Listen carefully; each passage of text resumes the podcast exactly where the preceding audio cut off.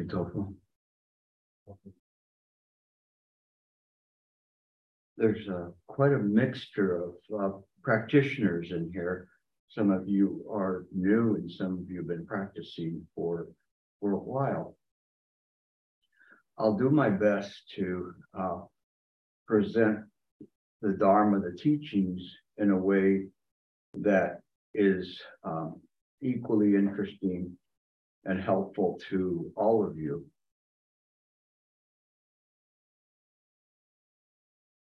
To present uh, the Dharma is something very interesting because it's something that that I really can't teach you. Uh, the only thing I can do is just show you the way, and then you have to do it on your own.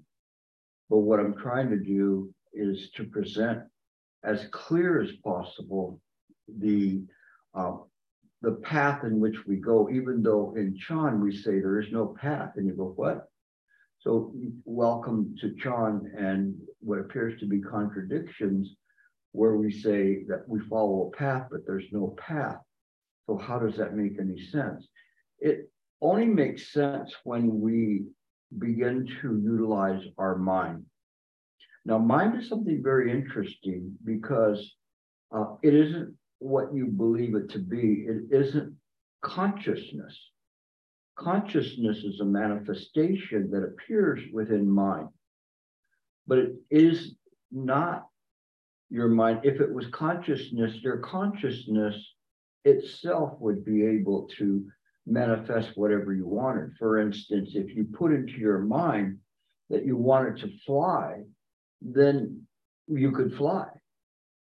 But if you put in your mind and you see yourself flying and using your imagination that you're flying, that's mind, but that's only a manifestation in mind.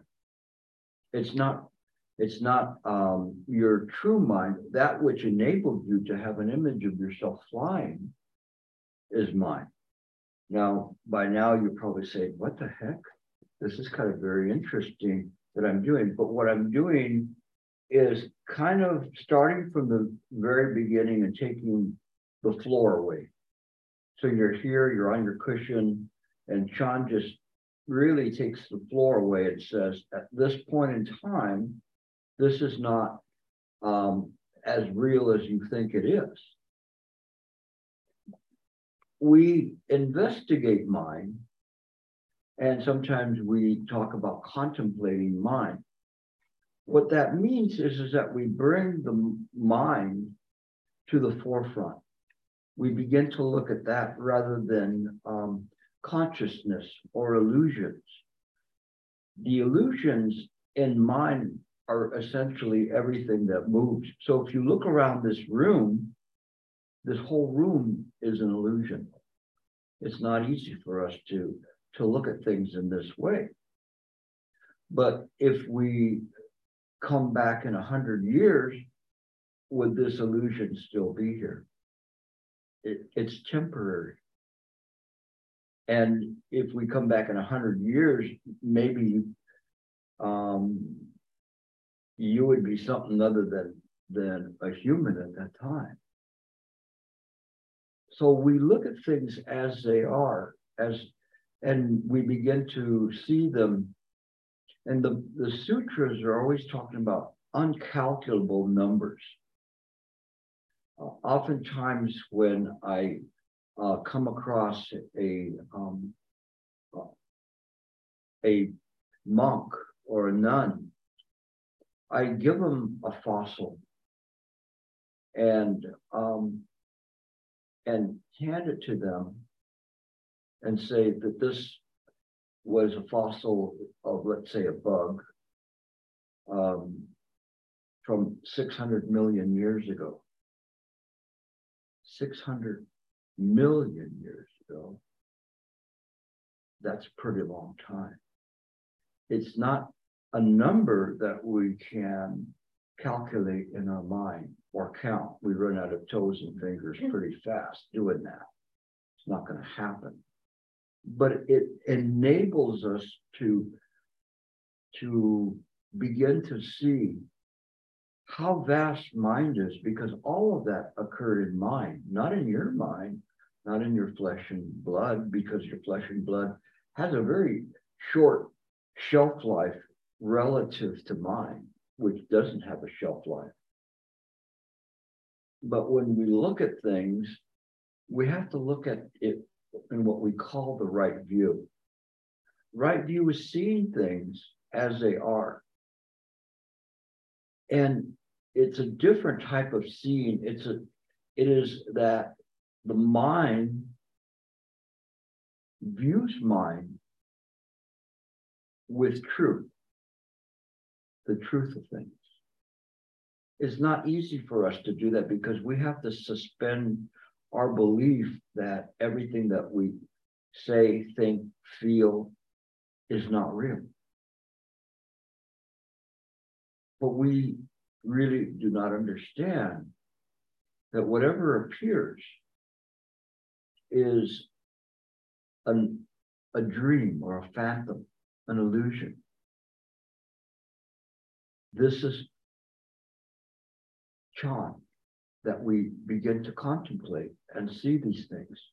Now, some of you are really beginners. Some of you may not even have a method yet. But it's okay. You can listen to this. Um, and in some ways, it, it may produce some confusion. But Chan is very good at producing confusion intentionally. Its confusion is there is so that you do not trust your five senses. And you go, oh no, I gotta trust my five senses. No, I wouldn't take poison. You wouldn't? No. if I offered you a donut, would you take it? A jelly donut, maybe, or something that's there. Would you take it? No. I, you know, it's very interesting because of what we do. We we we live in a world that is literally created by ignorance. There's a sutra called the Queen Srimala Devi's Lion's Roar Sutra that talks about nescient entrenchment. And entrenchment is this fundamental ignorance that we believe that we exist apart from everything else and that we view the world through our eyes and therefore that we exist. And um but it it really isn't this way. The truth is is is that this world is temporary. And if you think about it have you seen a dinosaur around?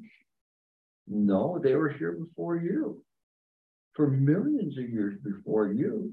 And how long have we been here as a relative culture? Maybe 60,000 years, maybe 90, 90,000 years. Not even a, a tenth of, of a million years. But yet we think that everything here was created by us in some way or by a, a divinity and then what happened before that?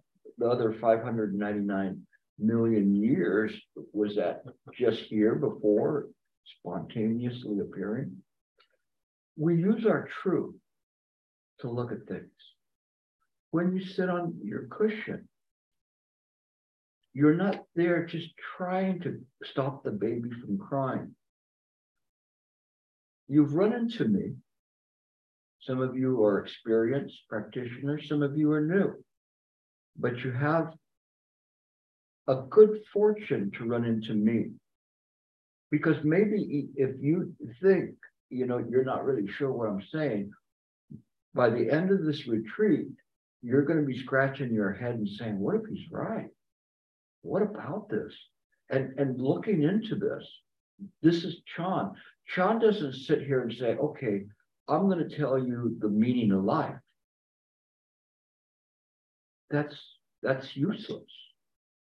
But if I told you where to look for the truth, that's pretty good. And you can take that and you can comparison shop with wherever you go. and you want to go in comparison shop to an atheist or paganism or you know a um, Presbyterian, whatever it is, comparison shop and see what's there. But always look for the truth. Always look for that. That's very important. The truth is that there is something that is called the Buddha nature. It is the intrinsic um, nature of all sentient beings. All sentient beings are beings that um, that ar- arise and have some form of sentience, some form of, of thinking. All of them possess this Buddha nature. Master Ling Chi, um, one of the uh, ancient Chan masters, said, Do you want to see the, the Buddhas? Do you want to see the Buddhas? And the people said, Yeah, we want to see it. They were thinking he's magically going to conjure up some Buddhas in front of them. Maybe a guy with a fat belly or somebody sitting serenely or whatever. And he said, They're not other than you. Those who are listening to me at this moment, standing, well, you see, we let you sit. At that time, they made me stand. standing before me, it's not other than you. And so you have to look at things in this way, not other than me, not your body, because your body, you know, um, as as you get older, it has a shelf life of an avocado or a banana.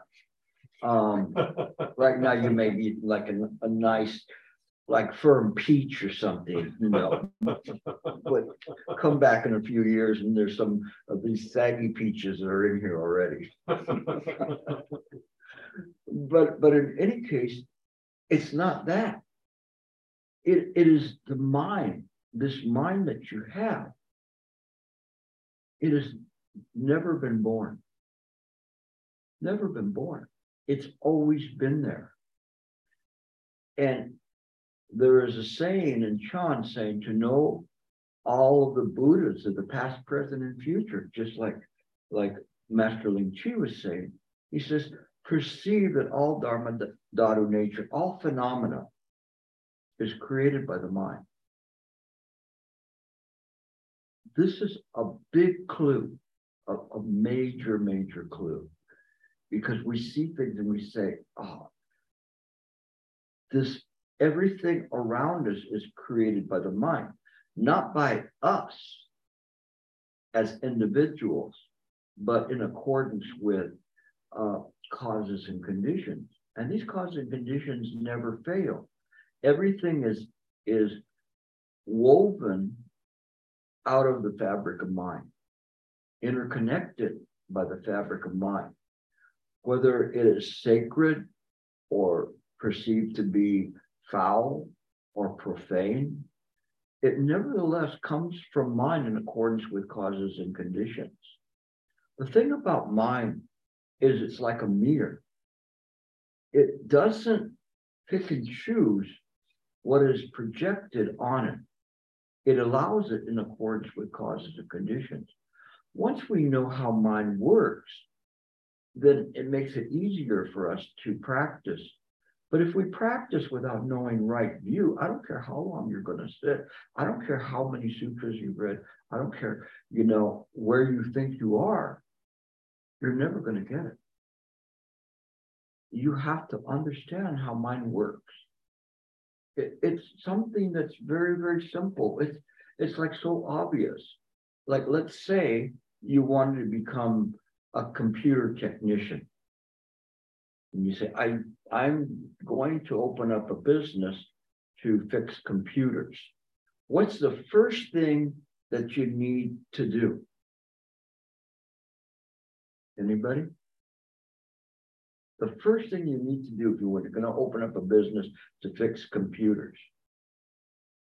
Come on, it's obvious. You have to know how a computer works, right? Because if you open up a shop, I fix computers and they come to you and they go, what's wrong with my computer? I don't know, it just makes this noise. I, and this blue screen. Well, can't you fix it? I don't know. I don't know how the computer works. You're not much of a computer specialist, are you? So then I ask you, especially some of you that have been sitting on your cushions for years, what the heck are you doing on your cushion? Do you know how mind works? If you don't know how mind works, are you sitting there like the ancients said, like some old hen trying to to hatch a wooden egg? Or cold stone in, in or a stone in cold water, just sitting there. This is not the way we sit. When you listen to a well-known advisor and, and they tell you that the object of Chan is to understand and contemplate how mind works. So when you begin to practice in the right way and you understand how the mind works, you have a chance. You're at least in the game. If not, you're just there, you know. Um, again, the, the ancients would say, you're just like a wooden decoy, a duck decoy just sitting there. Nothing, nothing's happening and and then you get up and you might yawn and say that was a good nap or that was good you know i didn't think about things too much or they came up and i couldn't stop them because you don't know how mine works you don't know what's there and in the parlance of of computer programming and we look at what's wrong with the computer what's wrong with this and we realize oh my goodness I'm the virus. I'm the one that makes this computer not work right because I make it believe that everything should run through me. And then I make a mess of it. Through body, speech, and mind, I make the wrong decisions. What I needed was wisdom of how life works. Yes, you can have a donut, but don't eat a dozen at one time. That's pretty common sense, right? But how many times have we eaten a dozen donuts when we should have only had one? And by now, I hope you know I'm not just referring to donuts. I'll just have one more for the road. Um, and we make mistakes like that all the time. Some of you are young, and I hope you don't make the mistakes that some people in here have made, including myself. No. Because you're sitting and listening and making wise choices, you make less mistakes. That's the way that the computer works. That's the way everything runs. Don't mess it up. This is the wonderful part of, of the practice of Chan. We don't cut off our heads and then go around looking for our heads. That's how one master equated practicing in the wrong way. Your, your mind is perfectly in its place right now this mind is where it should be present in this moment. If it begins to go off somewhere else, then then it's wrong. It should be with the body. That's simple. Okay. So when we practice to meditate, one check is the body and the mind together.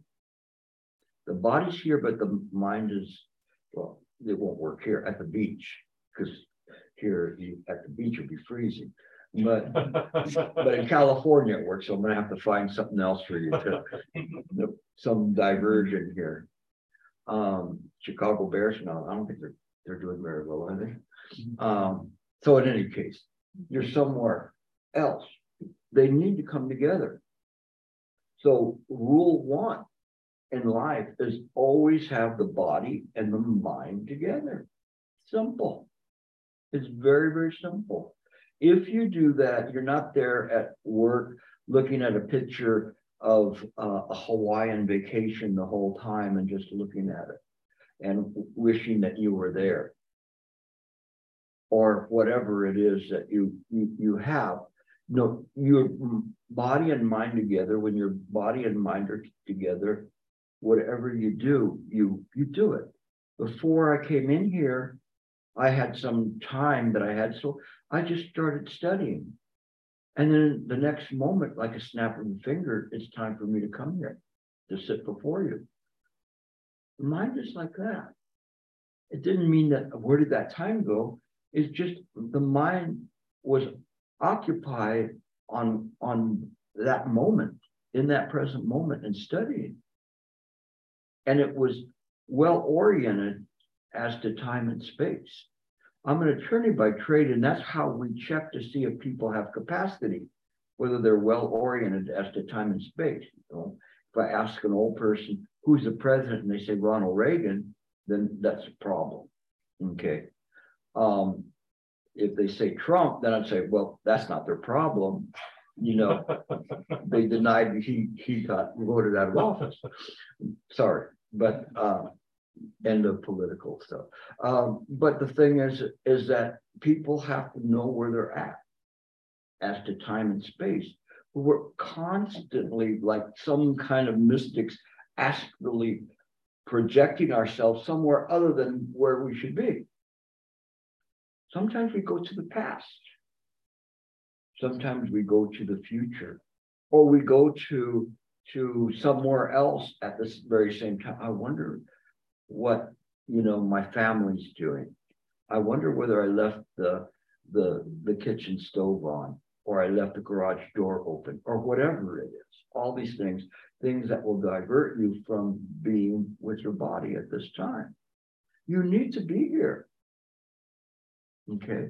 Wherever you're at, you need to be there. If you're driving, of course, you should be in your car and driving carefully. It is just in this way. So, Chan is really practical because it tells you, okay, you have to be here. And the other thing it does is it bestows upon you what you already have. And that's mind. It doesn't say that you need to go and look for your mind. It says, in just this moment, this very mind that you're using is the Buddha mind. You already have it. Wow. That's pretty good, right? You have the Buddha mind right now. And and you'd go, oh, thank you, thank you for giving me. I'd give you anything you just awoken to the fact that this very mind that you're using right now is not other than the Buddha mind. Now, here's the thing in the practice of Chan, it's like going to um, Las Vegas. I don't know where you guys go. Maybe Chicago has its gaming places. Going to a gaming place and you start with a big stack of chips. And then every time you veer off of your cushion, you lose a chip. And then you go again. Every time you have some kind of a discriminating thought, you lose a chip, you lose a chip. Till finally, it's gone. You lost your mind. Now you're in the illusion. But here's the good thing when you remember, stay with the method, you come back and the stack of chips comes right back up again. It's yours to lose again. You didn't lose it really. You just misplaced it. Okay. You just forgot how to use it. And because of habitual patterns and causes and conditions and lifetime after lifetime of believing that you're a life and being and just rebooting to to a new lifetime and then doing this you you've forgotten your true nature you you forgot this wonderful luminosity of your mind. And you exchanged it. You exchanged it for suffering. You made that choice. You made the choice that you're going to suffer. And the bad thing about it is people who suffer want other people to suffer with them, right? Have you ever had a friend that's so down and they just want to unload on you all the troubles that they have? Blah, blah, blah, blah, blah, blah, blah, blah. Misery loves company. Or because of their suffering, they want you to directly suffer by harming you. This is this is wrong. Yet we keep repeating these patterns in our life because we don't know how mind works. We don't identify the virus. The virus is not the mind. The virus is clinging to the idea of an ego or personality or a life and being. That ego, personality, or life and being that appears to be there is not there. It is what drives you to make wrong decisions moment to moment. You cannot um, literally drive in your life. If your mind, if you set your mind to driving on the road, like the way you think, you'd be all over the road, going backwards, forwards, fast, slow, braking, all sorts of stuff, banging into cars because they looked at you or whatever they did. But yet we accept that as the norm. We accept that as the way that we believe that we are. This is very sad because we don't know the truth. We don't know the truth that this very mind is the Buddha mind. And when we understand this, then when we get on a cushion, we know what we're doing. All we're doing is just trying to stabilize and keep the mind in one spot and not being either bedazzled or vexed by thoughts coming up. Thought coming up, I want this. I don't want this. What am I going to do with that? I should have said that to that person. All these things coming up. They're coming up naturally in mind. Why? Because you put them there. They're coming up naturally. And what do we think we want to do when we sit on a cushion? What people think. It's so stupid. Pardon me, but it is. I want my thoughts to go away. Please, you don't know how mind works. You can't do that. You can't just say, I, I'm going to uh, stop my thoughts because that's like saying, I don't want to see the steam coming out of a steam kettle that's on the, on the burner. Sooner or later, it's going to blow. Or you're going to, if you're holding your thumb on the, the nozzle, it's going to burn. Because naturally, that pressure has to be released. So if we sit on a cushion and we want to quiet our mind, our mind is naturally quiet. All we have to do is understand that when we sit. When we sit, we understand this mind is quiet. Already, as we are, it's quiet.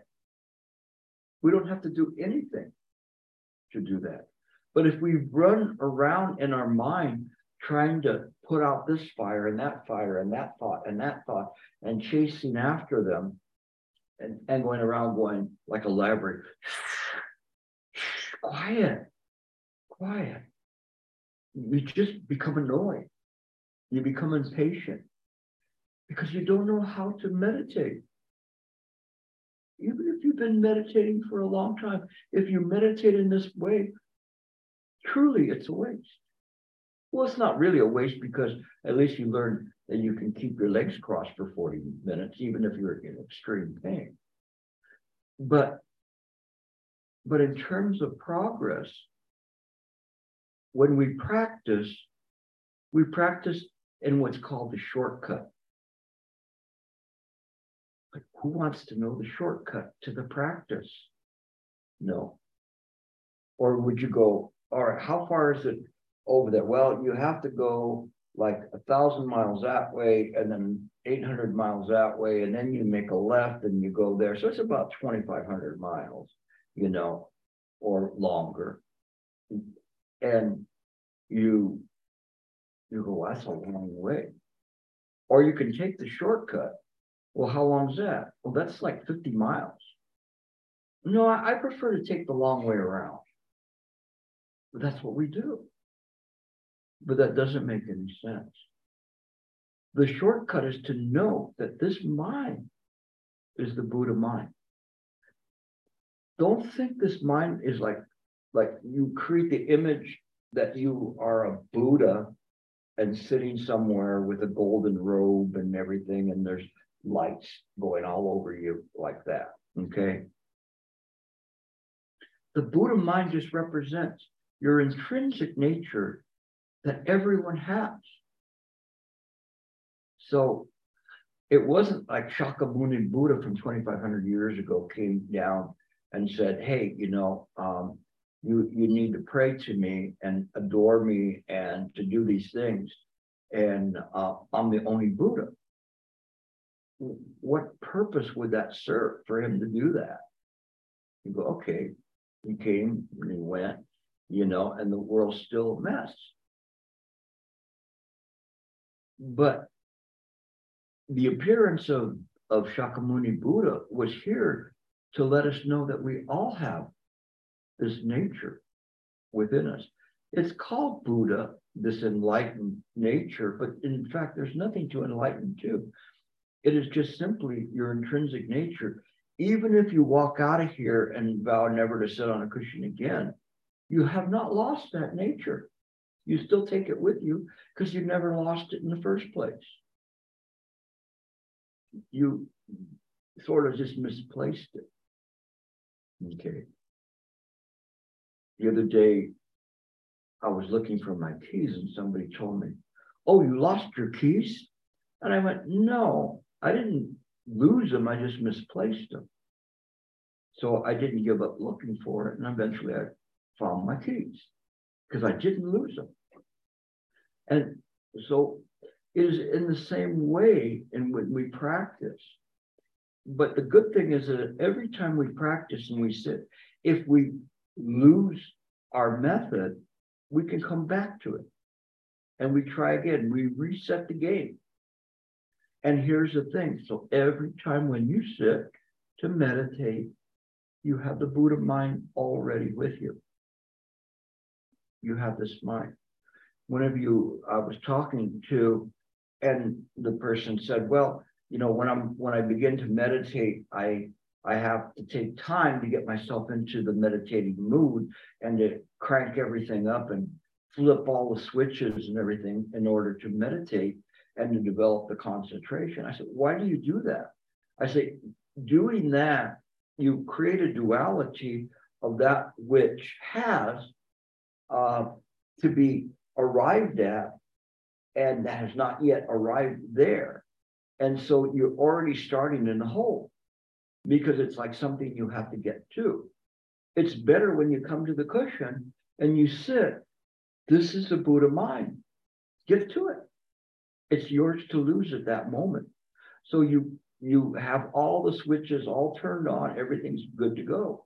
The system is ready to go. You begin to understand the elements that should be present and as you're there approaching the cushion, you're already in a quiet mode. You don't sit there, and this is like what a lot of people do is they take five or 10 minutes to try to get themselves into a meditative state. Because they think they need five or 10 minutes to get into the meditative state. You could get into a meditative state in, in a snap of fingers it doesn't take you long to be there. Don't start thinking that you you know this meditative state is something that that you acquire. You don't acquire it, you bring it to the cushion. But the problem is, is when you come to the cushion, you come to the cushion with all these vexations and discriminations and false thinking. And as a result, you can't use it right out of the box, but you, you right out of the box, you got it. When you were born in this lifetime, along in that box, the, the basic operating program was mine. That was there. It was already in there. It has to be there because everything here is a projection. It has to be projected on somewhere. Not only does it have to be projected on something, but it has to be um, created by something. So the mind is not just a screen in which the there's things that are projected, but it is the things that creates the images that go onto there. So if things can be created that are profane, it too can create those things that are wholesome, that are beneficial, that are loving. We just have to dial that in.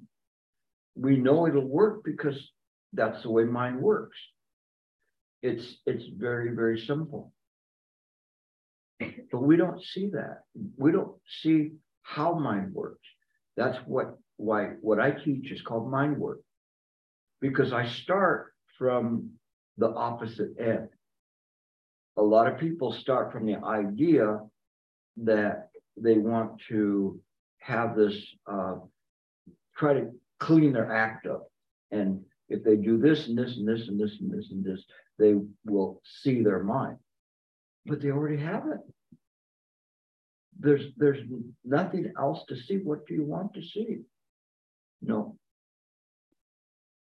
Some people are looking for that extra special um, experience that that like uh, as if they had won the lotto or whatever.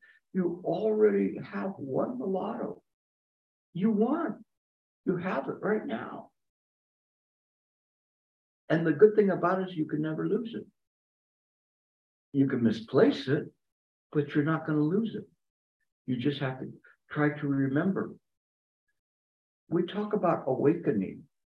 Awakening is remembering mind, remembering, you remember how mine was. It was so pleasant.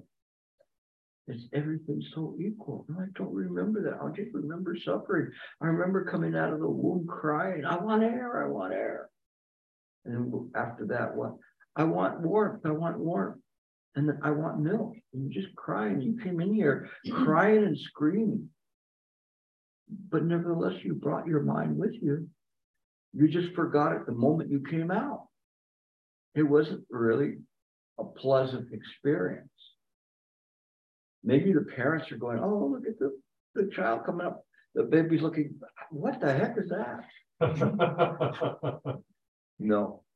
Who slapped me? no. And, and that's how we start coming out. There's what's called the Tathagata Garbha, fancy Sanskrit word about uh, um, sometimes referred to as Rulai in Chinese. So this term is the Buddha womb. This is where this body really came from. One of uh, my Dharma brothers, Bo Pashe, he uh, he's always asking people, "Who is your mother?" You know, so it all goes around to everybody. Who's your mother? Who is your mother? You don't really know who your mother is. And um, because he's trying to show from where you came from, this this body, you know, we believe it came from the womb, but we don't understand how. Master Sheng Yen used to say that uh, scientists can tell you that um, how you were born to your parents. Um, and you look and think that's pretty obvious, you know, how we were born but they cannot tell you why you were born to your parents. It's very interesting. So, because we don't understand mind, we don't understand the connections that are there. What I'm doing is, is preconditioning you to accept the Dharma that I will teach you later. but some of you are beginners, some of you have been practicing, some of you, this is a refresher course. Some of you don't need the refresher course, but those who don't need it will listen because it can't hurt. Um, and some of you would think that they don't need a refresher course, you better listen. So, so the thing is, is, is that in this weekend, it's a very short period of time for me to present to you the Dharma in a way that's meaningful to you, in a way that may change the course of your life and, and change the course of the life of the people around you. And for you to create a beautiful environment around you. So when we practice, what we do is we we try to create this loving environment that surrounds us. And we invite people into that environment. We they trust us. They have faith. So they will come to you. They will say, you know, I have this problem. Can you help me with this? Can this or whatever it is? Because they trust you. You create this trust there. They have faith in what you say. And isn't that a lot better than hanging a sign on your door saying, you know, enter at your own peril? You know, as soon as you get into the to next to the person, you know, and they're already giving you a dirty look. So you don't want to really get close to them, be repulsed by it. But imagine you can do this, and you can. You can create this little mini pure land around you that lets people in that has a sign there saying, I care. I care. Not bad, right? So even if I was completely wrong about the origin of mind and everything else, what harm could I do to people uh, around me when I'm I'm telling them to to have this loving kindness towards each other, to understand and understand and have pity and patience for people that are in a worse position than them, especially worse position in not being able to understand mind. This is something that is important for us.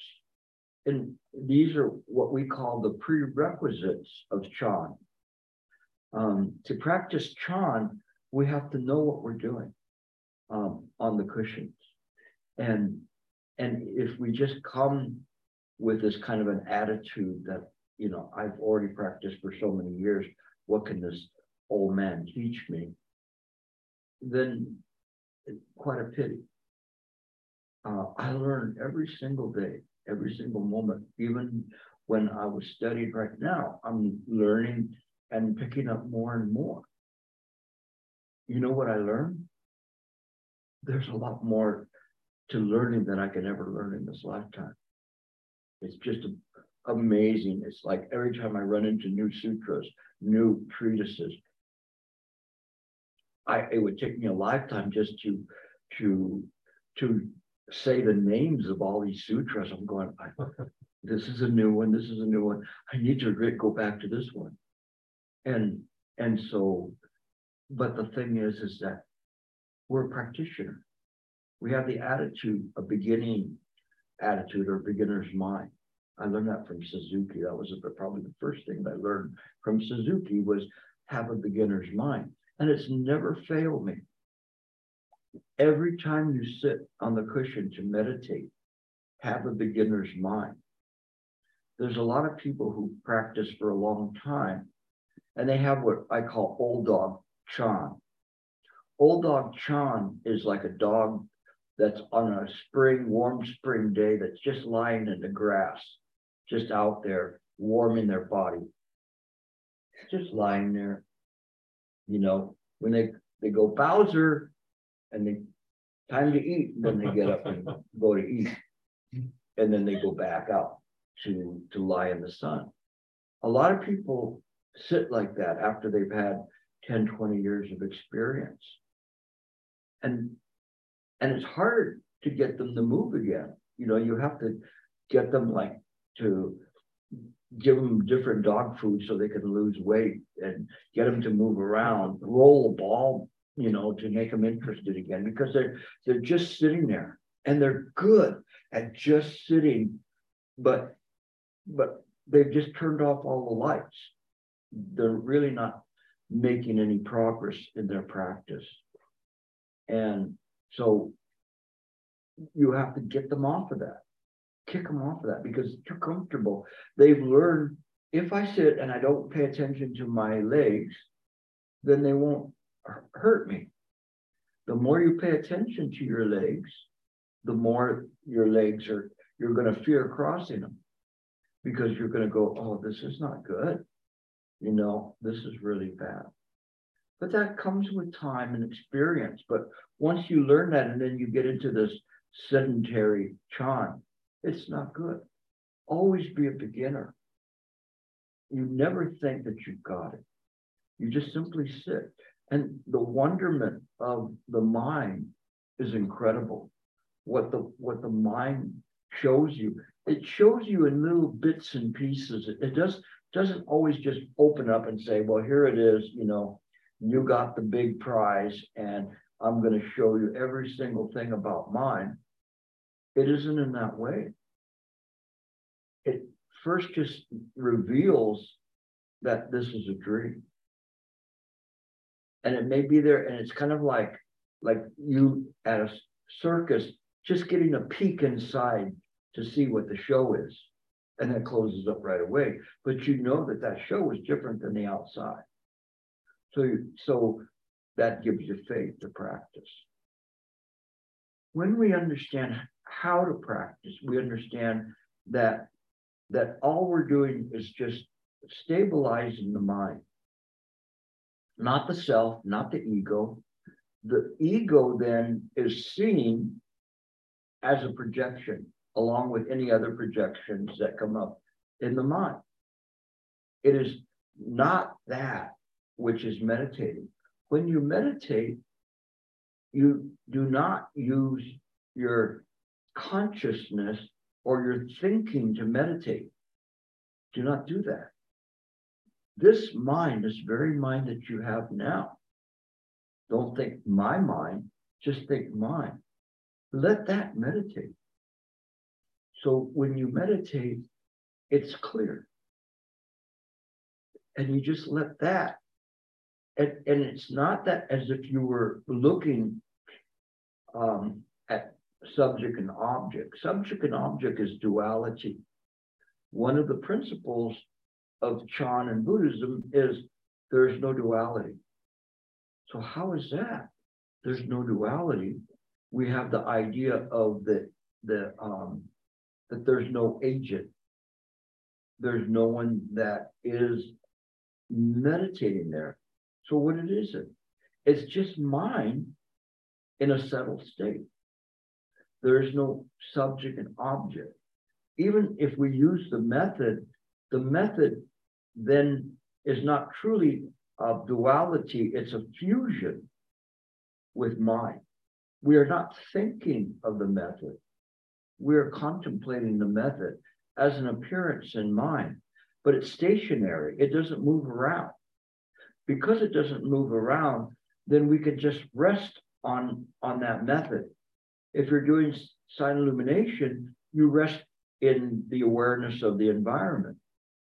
If you're watching the breath, then you rest on watching the breath, or counting the breath, or reciting the Buddha's name, or using a Huatou.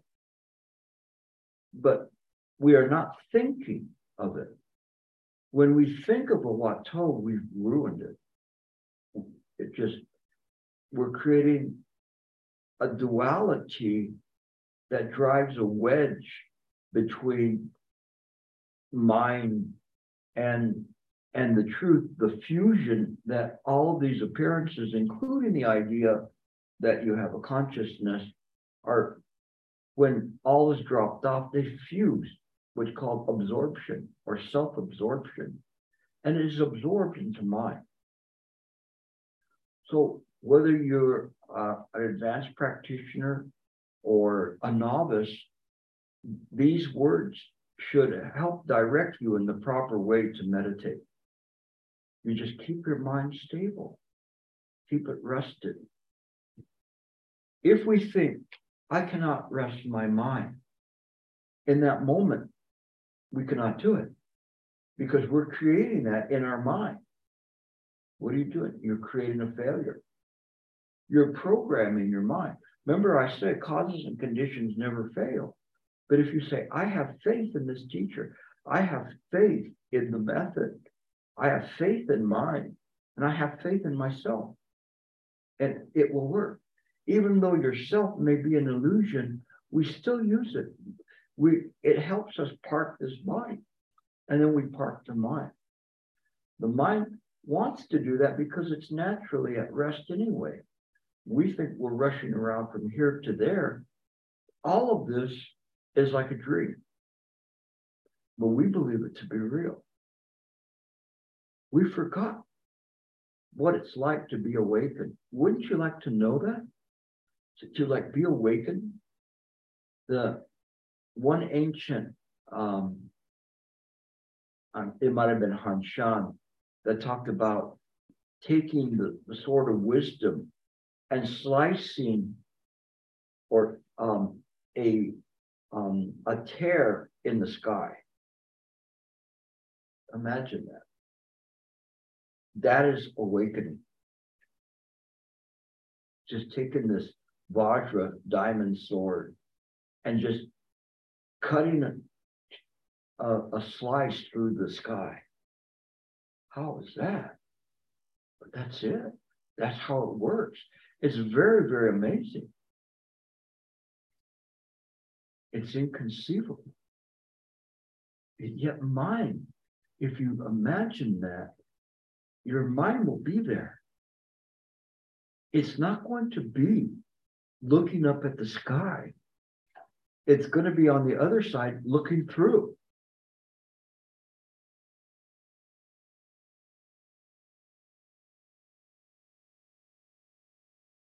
Now you're doing Chan. See the difference? It's a difference in perspective. We don't have the perspective of duality of someone that is a, a personality, a, a life and being, or an ego. It is mind. It's the perception of mind. Perception of mind is totally different than the perception of a human being. The mind can use the perception of, of a human being, but it uses all perception. If it was to look at you, it would be looking at you, and also you looking at me, and them looking at you and me looking at each other. Pretty cool, huh? It's that way. That's mine. It is the way it is in any moment. We just can't do that because we can't conceive of it. It's it's unconditioned. It isn't something that has brought up. It is just the way it works. Now, what I've talked to you about is way beyond beginners. But I don't think there's a person in this room that isn't capable of listening or putting into practice what I've just talked about. It is just in this way. You just have to have faith in your in this mind and faith that you can do that. And you can do it. It will work. You just keep the mind just stable and it will work. Remember, there's no agent there. Agent meaning somebody that is doing anything. Everything returns to the one, but the one returns to mind. It's beyond any conception.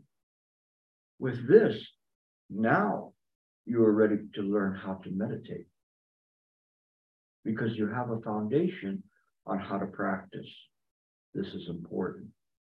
So when we we meditate, the first thing we do very easy because we're already doing it now. Have an awareness of where you're at. Have an awareness. The first check is Are you awake? Yes. Are you in Chicago? Yes.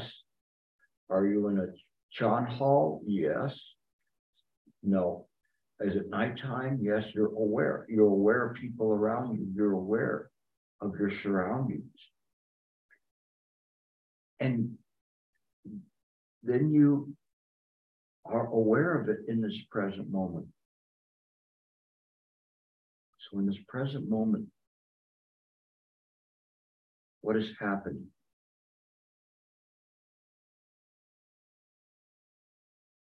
In the present moment, the mind does not drag what occurred just a moment ago into the present. Doesn't try to hold on to it or anticipate the future. It's perfectly content to be in this present moment.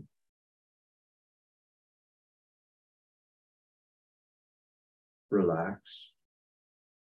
We relax the body. Just in this present moment.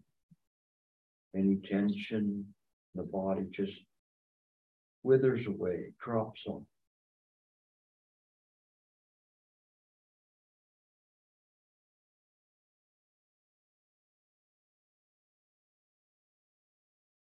The tongue is lightly touching the roof of the mouth by the teeth. The jaws relaxed. Your eyes are relaxed. Your shoulders neck are relaxed. Arms and fingers. Your chest is relaxed and your upper back is relaxed. All the tension's falling off of the muscles, just like tripping off them.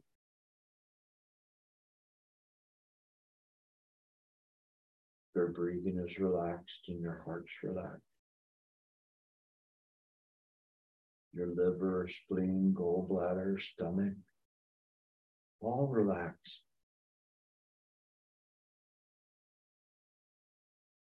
Your intestines, small and large, relaxed. Your lower back is relaxed.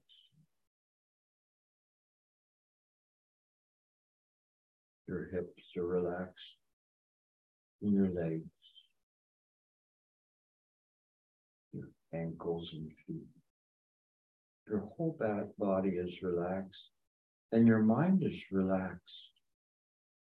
And it picks up your the method if you don't have a method, just count your breath to 10 and then return again to count from one again, counting on the exhale.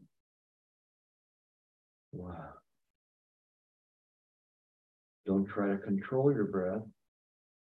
Let it breathe naturally. Two.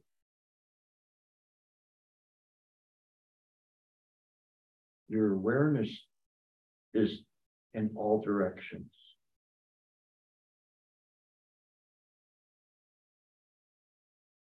If thoughts arise in the mind, let them go by as if they were clouds.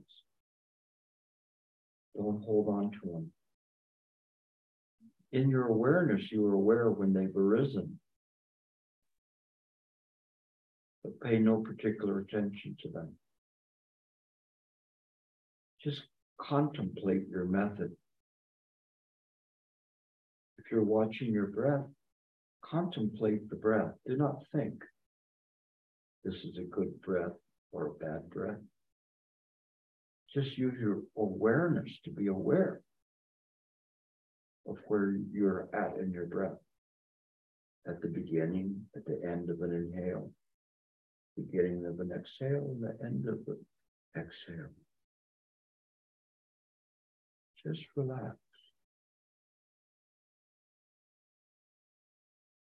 It's as if you were walking in a circle. There's no place to go, no place to be. Just the mind being, not as an entity, but as mind. The truth.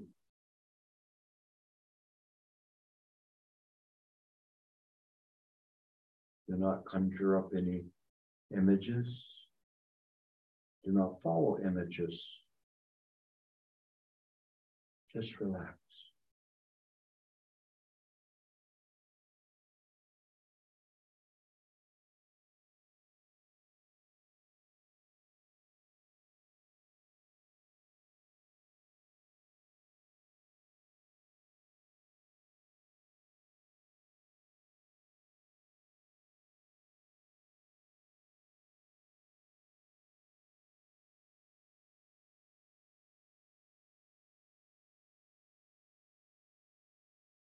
Just this moment.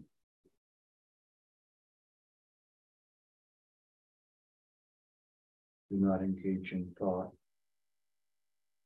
Your contemplation must be continuous, like one thought for a thousand years.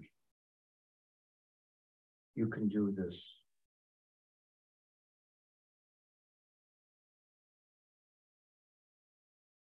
The first key is to relax the body and the mind.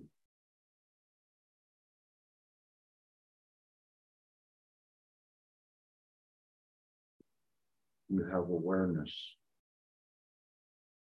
all around you.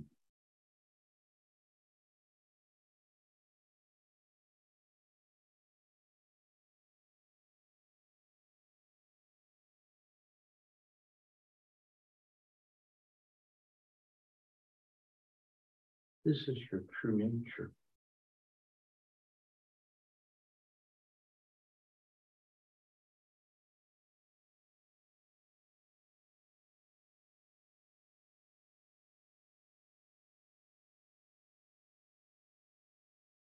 The mind is fused with everything. Everything comes from mind not even the one. It's just this way.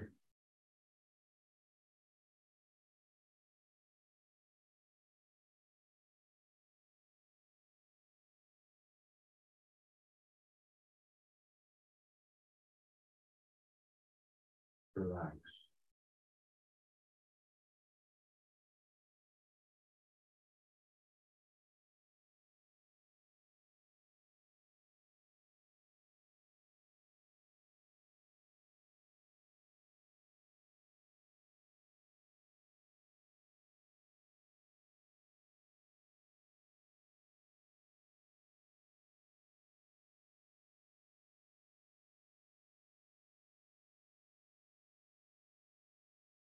In the present moment.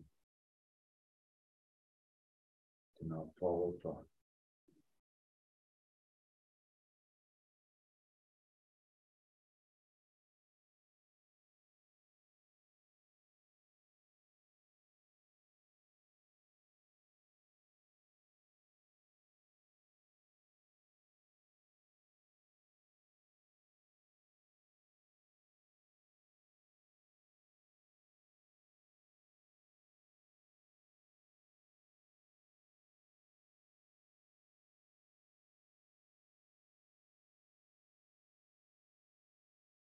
The Buddha is in the present moment, this mind. You're using it now.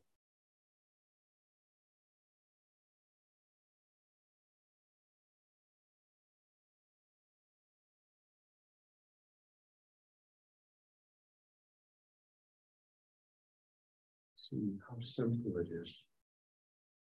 Just the Buddha mind.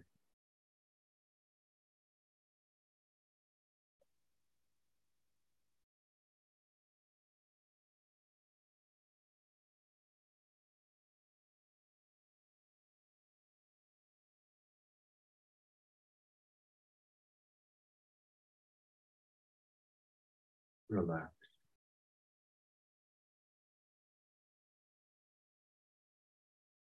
Do not follow thought, sensations, or impressions.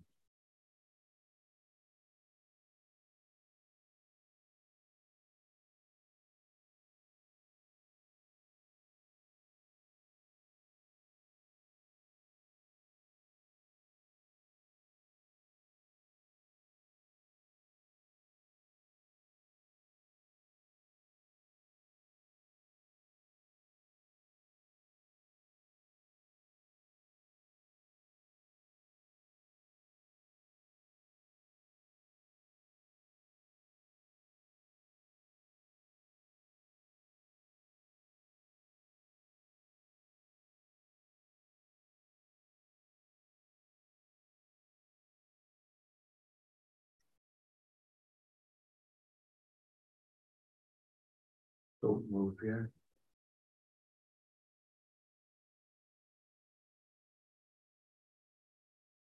Slowly begin to come out of your meditation. Don't lose this feeling.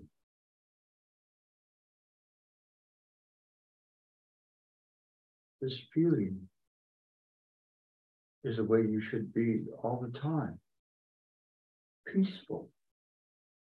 You could still laugh. You can still cry. But inside is not stirred, not stirred by the emotions, not the tranquility from within is not destroyed by the vexations of this life and the illusions.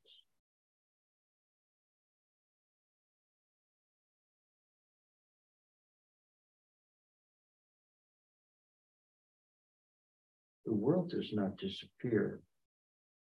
Only one's vexations disappear. One's discrimination, one's suffering. You're relaxed. This is the way you should be. All the time. You can engage with people and talk, or even talk to a group, or talk one on one. But the mind is very still, very calm, easy.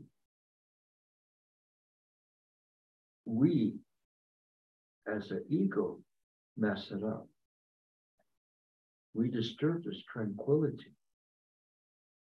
But you see, you've never lost it. It's here right now, right with you in this moment. You see how easy it is to pick it back up again.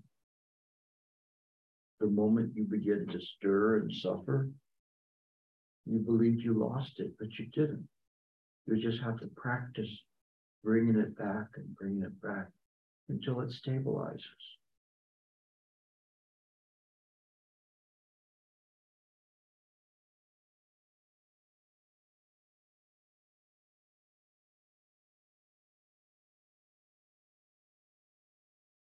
So many people teach about how you can arrive at this mind, but this mind has never left you.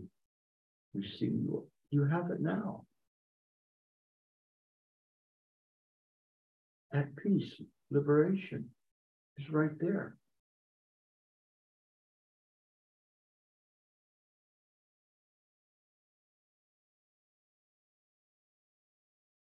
I think one Theravada wrote liberation at the palm of your hand. It's just right here, right in your palm.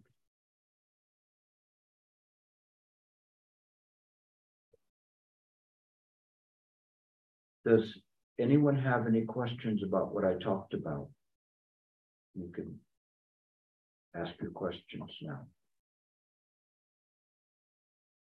Yes. You have to speak loud because so people can hear you. Uh, I, have, I have a question about uh, uh, the mind that you were talking about. I wonder if it's um, I I have the visualization of entering the um, uh, it's almost like the mind is the layer above us all, and um, through meditation, we enter into the same layer and and find the connections that are that are always present there. Um, would you say this picture is accurate? I think your picture creates an idea of duality that's not present, but it, it is something because you're coming from samsara, you're interpreting it in a manner which can be interpreted in samsara because mind itself is inconceivable, but it's not bad in terms of what you're doing because from your practice and study, this is how you're interpreting it. Um, I I've been talking lately and saying probably some of you hear me all the time probably go, oh, he's going to say that again. But what I say is that we don't build a stairway to heaven. Okay. And for those who've heard me say this, this is exactly why I'm saying this is, is that his conceptions of getting to this higher state or or to mind is like a stairway to heaven where we practice the six paramitas, the five precepts, you know, um, uh, the thirty-seven factors of, of enlightenment, the eightfold path. And then we try to comport our, our actions to something so that we can get to the state. But, um, I follow, uh, Huineng, that, that, that type of a way is, is from East Mountain, also, um, uh, tr- tradition from the seventh century and, um, from Shenxiu. And, uh, Huineng was also from that, from the same, um, patriarch Hongren.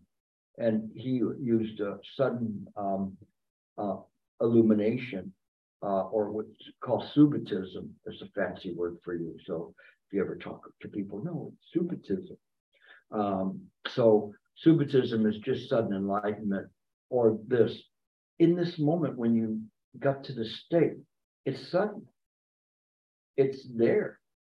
You didn't have to manufacture it or go through a whole process to get there or climb stairs to get there. It, it's there because it's naturally there. So, so when you get to that point, do not think of conceptualization or or because the feeling is there, but then what happens is is that the self comes in to try to reclaim its territory. Um, like a dog urinating on on a um, a fire hydrant, marking its territories. Hate to put it in that vulgar way, but that's what's happened. Is it's it's marking its territory and saying, yeah, you did a fine job there, Sparky. You know. but it, but it is isn't in that way. I I really want to to point this out to you uh, because people will have these kinds of things, but you have a, a very good condition to practice. Okay, and so with this good condition to practice, I want to make these little tiny adjustments to how you look at things. So I'm very glad that you asked this question because in doing this, you just it's just there. There's there's no place to arrive at. The moment that you started becoming aware and relaxing, you're there. There's nothing more to add to it, nothing to reach for or to grasp or to get to. All we're doing is uncovering the obscurations that are there. And the most important one is your sense of self. And when the sense of self drops off, then the mind can see clearly.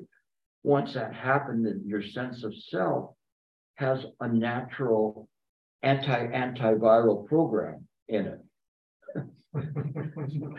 which is to try to come back and go, and the only way it can come back is by doing and saying, yeah, you're doing this great job, you know.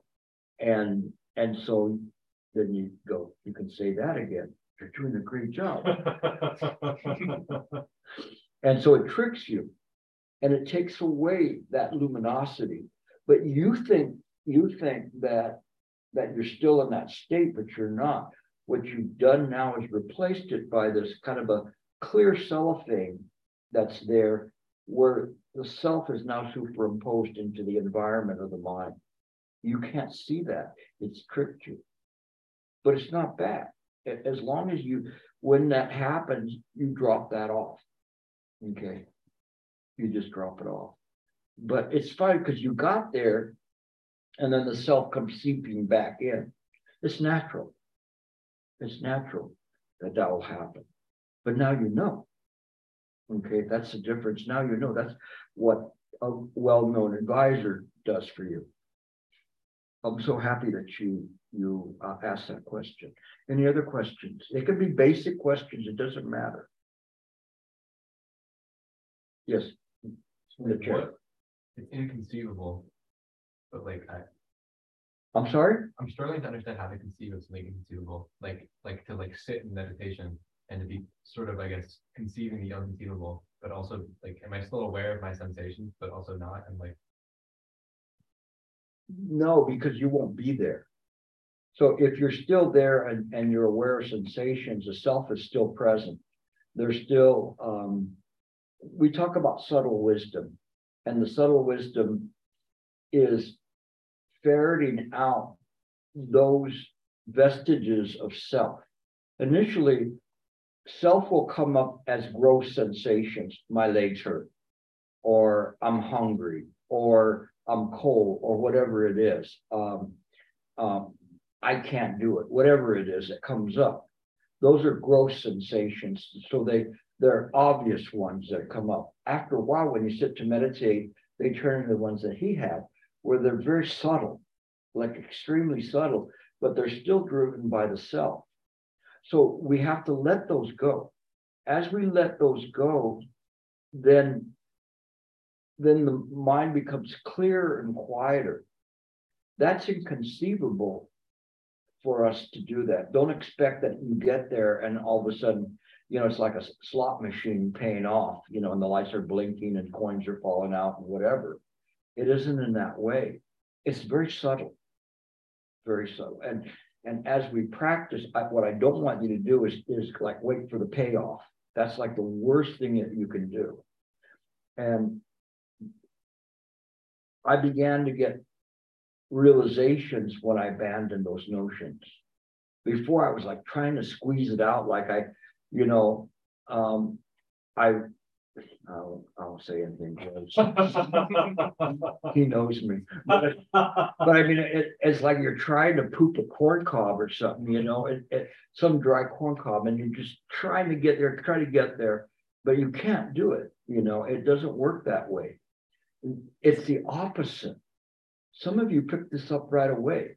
It's just backing off of all of those things, backing off of any self impressions, and just relaxing and being content of having the mind be aware without doing anything else but sitting. This is difficult for us because we've learned we have to do things. You know, I think in a hundred years, they're going to teach Chan like this. because the kids won't know what to do with their fingers anymore. they want to be hitting those little buttons. So, so I'm again with you fine tuning so that you so that when you meditate, you know how to do it. It is uh, sometimes I use the, the term because I, am now I don't even know kids know what a rake is.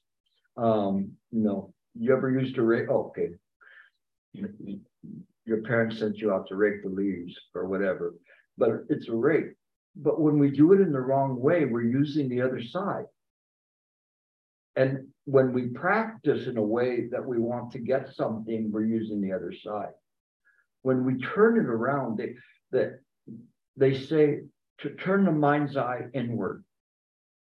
Um, this term means to use the perception of mind to see things, not, not the perception coming from the ego. The perception of mind is inconceivable, as like I said to her, is just this ability to know, know not only what she is thinking and communicate and her seeing me through her eyes towards me, but me seeing all of you and you seeing me and knowing what that looks like. That's inconceivable. The the self cannot cannot do that. The fuse will blow. It's not capable of handling that kind of information, but mind is. Mind is capable of that and knowing the thoughts of, of everyone on earth that's ever been or will be. That's inconceivable. It is in this way. Let me let me play a game with you. Tonight is kind of a night we're we're doing an introduction of mind anyway. So they there's one sutra that says that the um, 50 billion Buddha worlds can can fit on a single strand of hair of the Buddha. 50 billion Buddha worlds. And you go, well, that's inconceivable. That's why I'm saying it. Because it's inconceivable. Us as, as sentient beings cannot conceive of something like that happening. And they say not only can they fit, but without protrusion, meaning like if you're gonna look at that little single strand of hair, it's not gonna look like a pregnant hair. It's just gonna look like a natural hair. Fifty billion, how can that be? Let's try something, okay? See if this works. Close your eyes. And imagine this wooden bowl, just a regular wooden bowl, like a begging bowl or something from a monk from old times, a wooden bowl. Put that in your mind. And then picture right in the center of that bowl a walnut. Try to see the bowl and then the walnut in the bowl.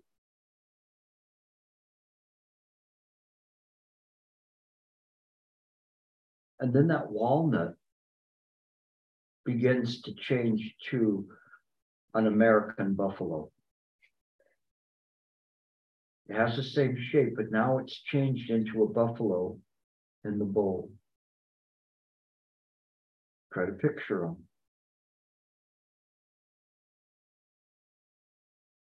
And now it's morphing again into this giant mountain in the bowl. Try to picture the mountain in the bowl.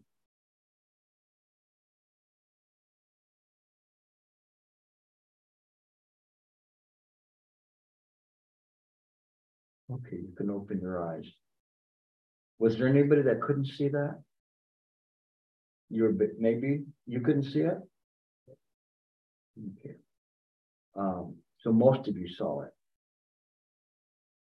That's mine. Mind is capable of doing that. Yourself cannot do that. To yourself, that's inconceivable. If you allowed yourself to do it, say, well, no, wait, let me stop. The walnut can fit in the bowl, but the buffalo can't fit in the bowl, much less a mountain. But yet you did that. You put the 50 billion Buddha worlds on a single strand of hair. We can't conceive of that with our samsaric existence with ourselves. But the Buddha mind can. The Buddha mind can see things. Sometimes I talk about the world and this fusion between the past, present, and future. And it's interesting. We always point to my resident quantum physicist over here or mechanics person and and saying that the past, present, and future, they're all together. That's why they say to know all the Buddhas of the past, present, and future, perceive that all phenomena is created by the mind. But quantum mechanics stole that from, from Buddhists. And it's like you see a cosmic taco. So the world is like this cosmic taco that the the future and the past fold over. And, and all times are contained within there. We cannot conceive of it from, from our regular mind. Only the weird physicists or quantum people can do that kind of stuff. But it's interesting because then we see that the past, present, and future, they're not different. They're not, there's, there's, we, we don't see it in this way because we only here we measure things. And I was talking to Michael and Alan, and and Alan was picking up and going, yeah, the, there's linear and then there's just nonlinear in terms of looking at things. And when we don't have a measuring point to measure something, all of that stuff can be manifested in a moment, but not with the samsaric mind. Because the samsaric mind it it goes like the Indian. Well, many moons ago, I was born. You know, and it's because you have to measure it from something. So, how many moons old are you? Because that's the way we count, right? We don't do it in the ancient way. Well, let me count how many phases of the moon. But I give you a hint, like like uh, whatever your age is, do it go times 12 and you'll figure out how old you are in moons. But nevertheless, it's a measurement point. But in mind, mind is all of that. Mind created the moon. So you know, it, how long did it create a moon ago? Who knows? So one, one master was asked, he goes. Um, the, the young monk said, Shifu, like, master, how old are you? And he says, I'm as old as the Buddha. And then the, the young monk said, well, then how old is the Buddha? He said, he's as old as me. And that's the way things are. It's just this way that, that we don't count in time because it's all relative. But mind is not relative. Mind creates the relative. So all this tonight, what I've been doing is trying to give you something to, to food for not thought, but food for contemplation. So just allowing you to contemplate, see things as, as a, at- from a different viewpoint. This viewpoint is right view. Any other questions? Somebody had another question back there before. All right, he came up. Someone once said that when practicing mindfulness, if time stands still, that's the wrong way to do it. Is that correct? Um. It, it isn't. Time becomes seen as relative to other uh, illusory objects. And, and so if they're saying that that's not the right way to do it, where time stands still, um. It is that mind creates the time but mind is cognizant of that. Mind has a knowing that it isn't du- dualistic in its way. And so those terms actually become very relevant. But there's even, uh, you know, I, I remember one story of this one master that was practicing and practicing. And then he went outside because he needed to urinate. And as he was urinating, and it was a moonlit night, he saw the individual droplets of his urine coming out like as if they were still. Because his mind was so clear, then the time became irrelevant and his mind was processing information much faster than, than what we appeared to be an actual reality. So for instance, if you were going to make a slow motion movie um, you would have to speed up the frames to make it look slow. And that's with the mind. The mind speeds up so fast that that that um, oftentimes you're waiting for apparent reality to catch up to where you know it's going. And so the time becomes irrelevant.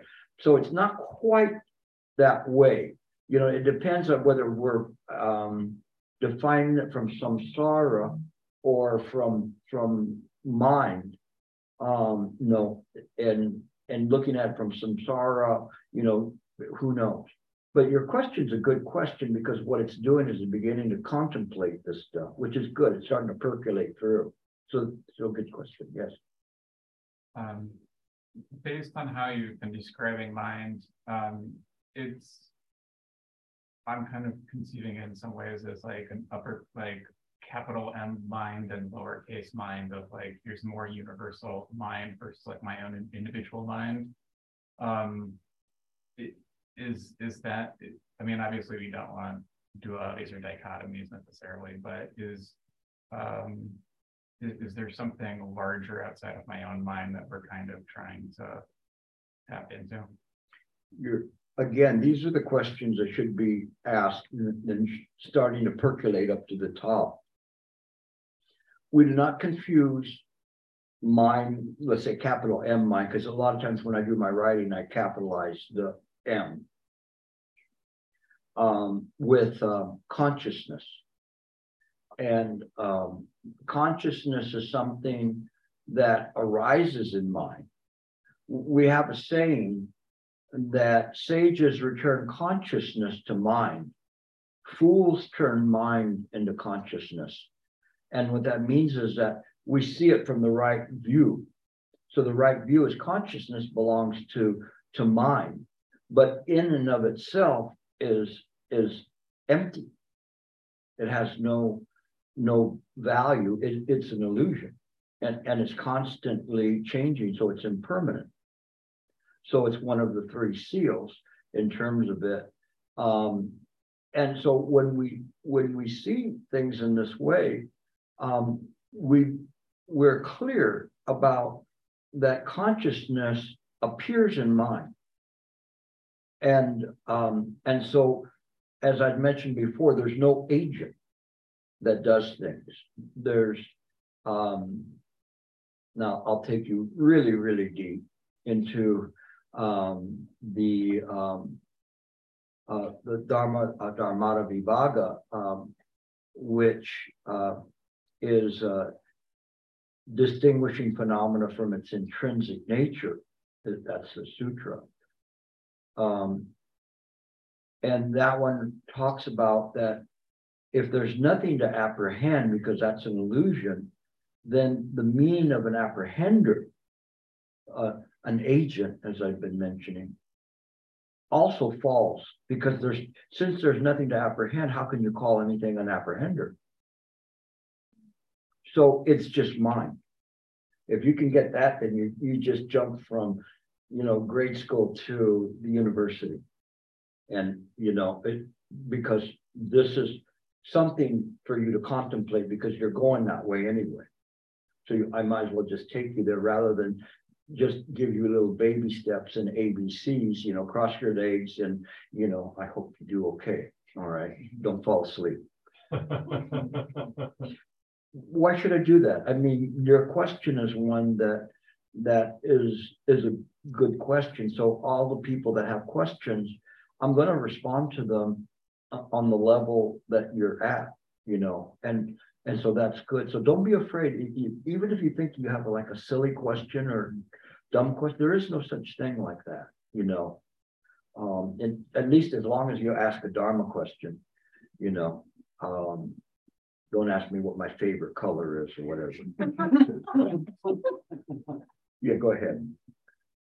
I had a probably basic question about uh, combination of posture and like the experience of meditation, I often find I the, the, the thoughts like I get over focused on my body. Let's put it that way, because I have a lot of injuries, and so I'm curious how you think about that.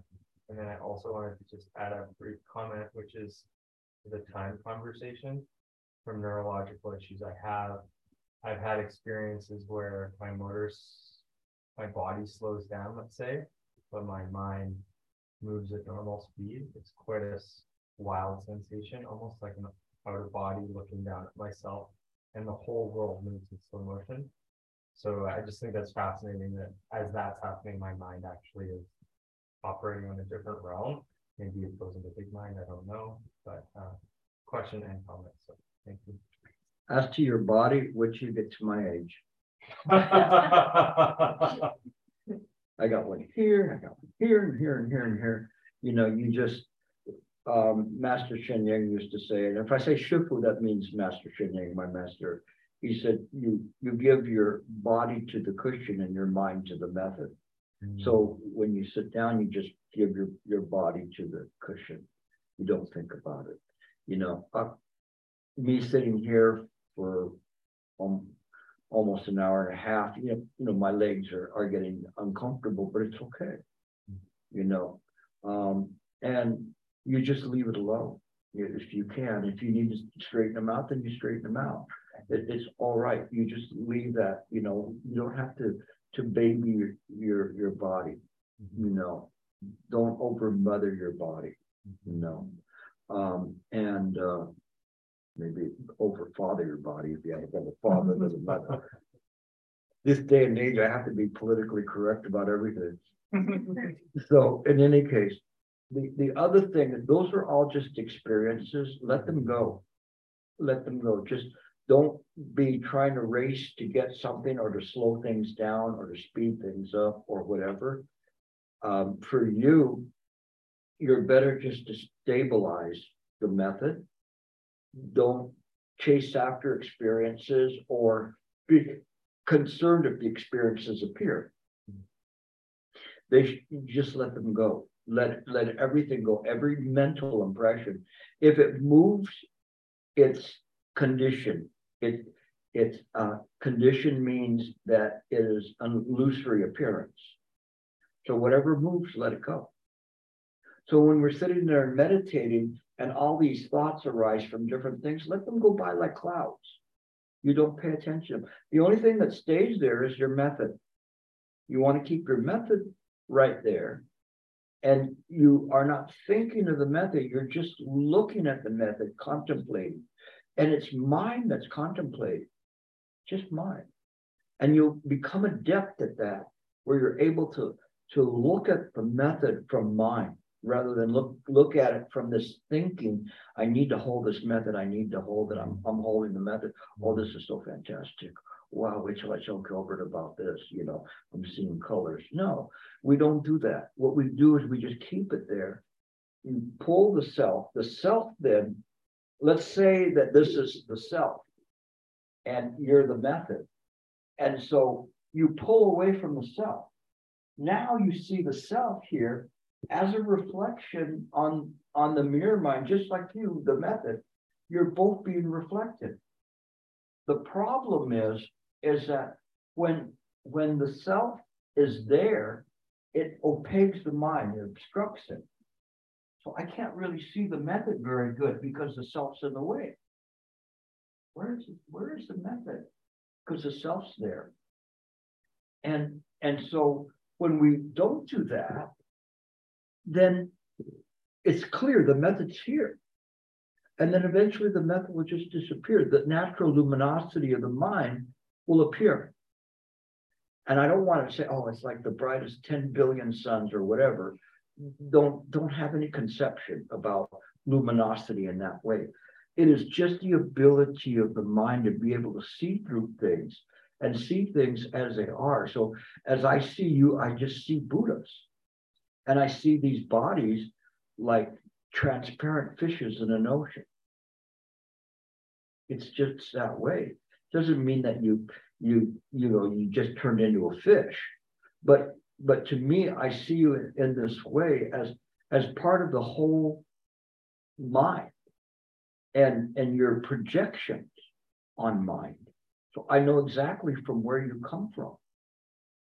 It is said that the mind knows you, but you cannot know the mind. It is in this way because you cannot know mind because it's inconceivable.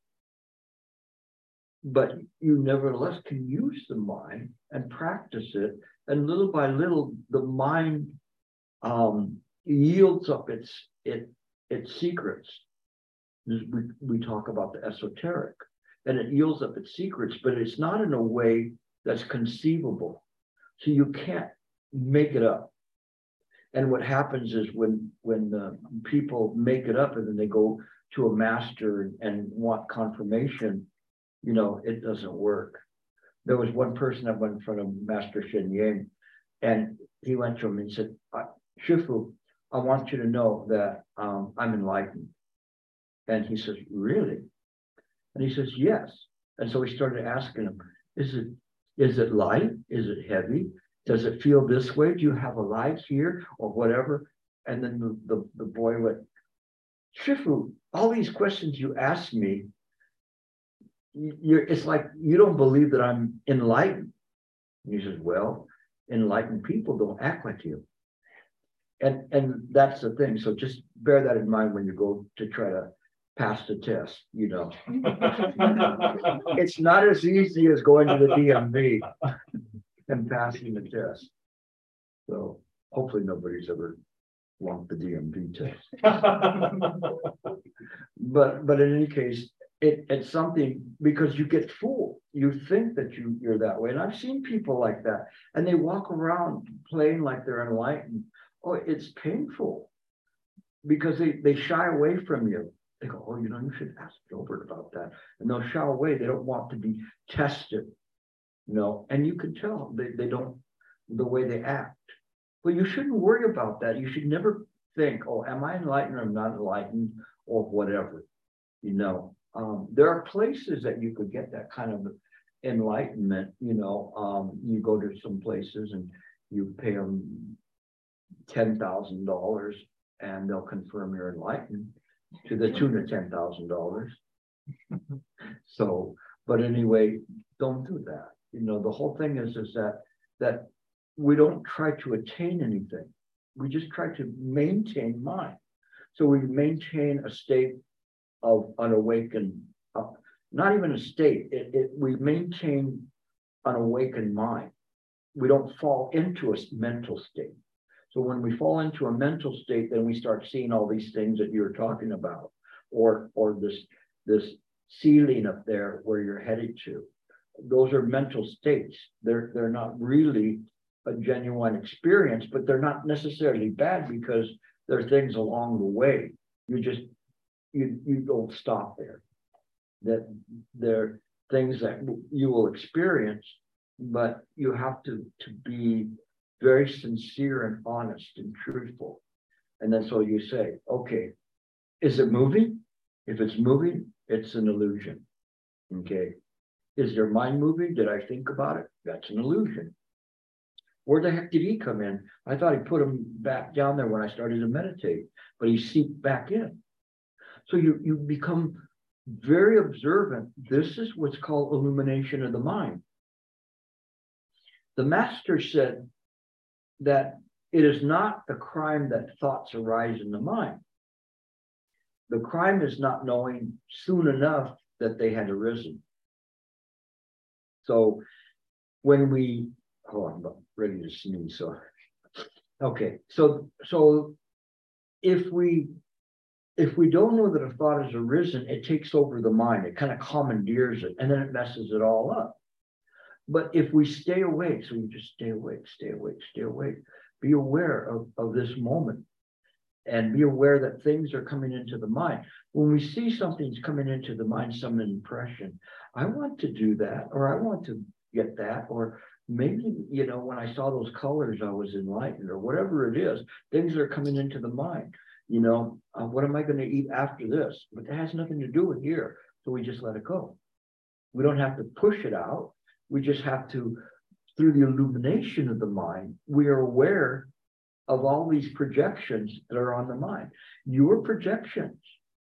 The subtle wisdom is seeing the mental projections that are simply come up as either um, illusions in the mind or mental states. So mental states can come in, some desire or aversion or vexation or discrimination. It sometimes people who are angry are always looking for something to be angry about. Have you ever seen that? People just looking for something or impatient. you know, right away they're they're impatient. And and so so so they don't have to have an object of impatience, but the mind is searching for something to hang on to to become impatient. Those are very subtle, subtle movements of the mind. So we begin to see those. And a lot of times we cannot see the self. But the the self is is something that in you have the pens.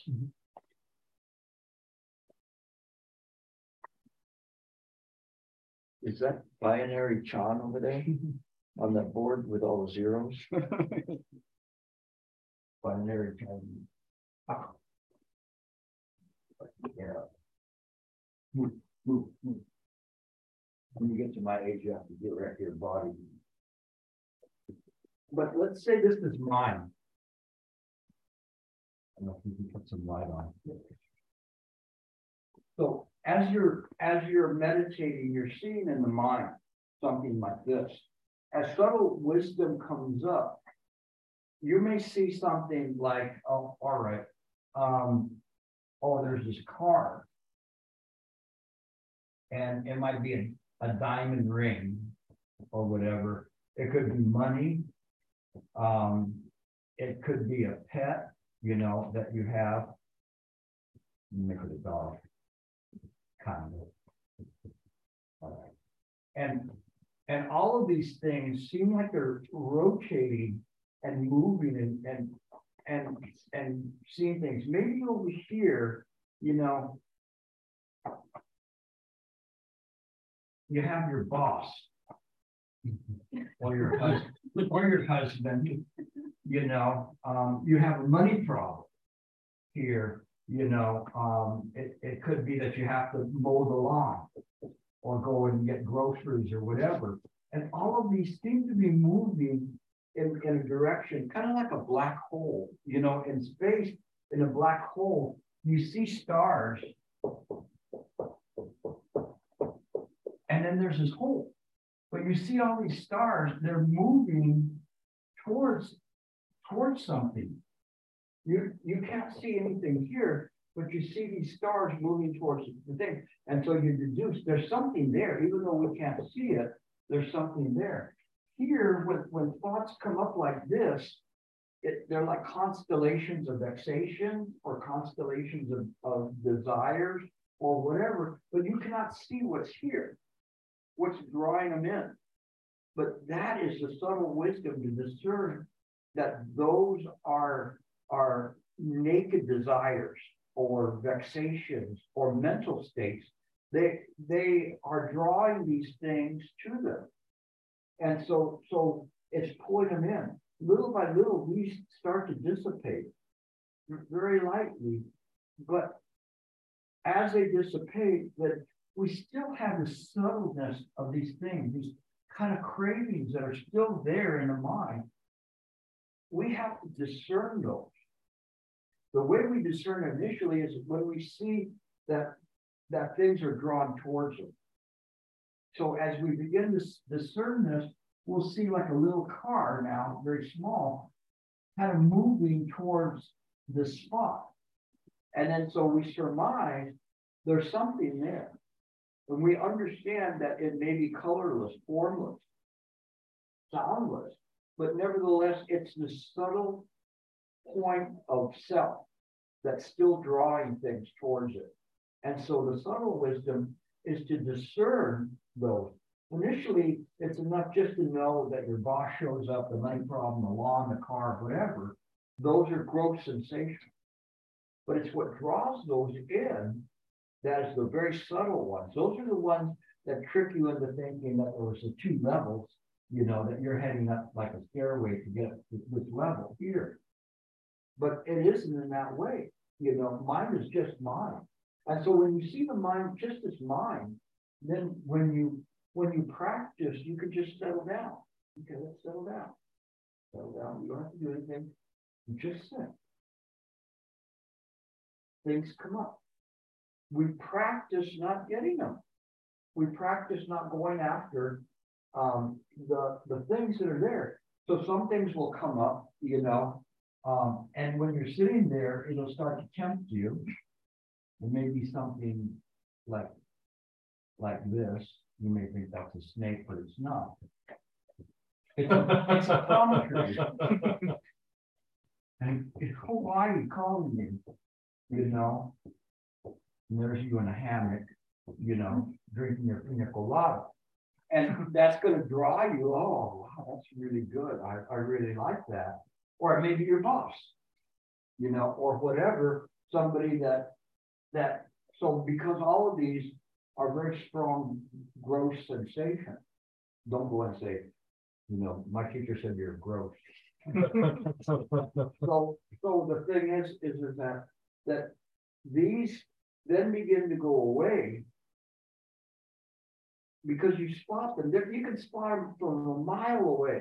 Okay, the mind is able to discern these a mile away. So how do you say discernment in Chinese? You're the translator. Say in Chinese loud. Yan Qi. So why don't you make Chinese here today?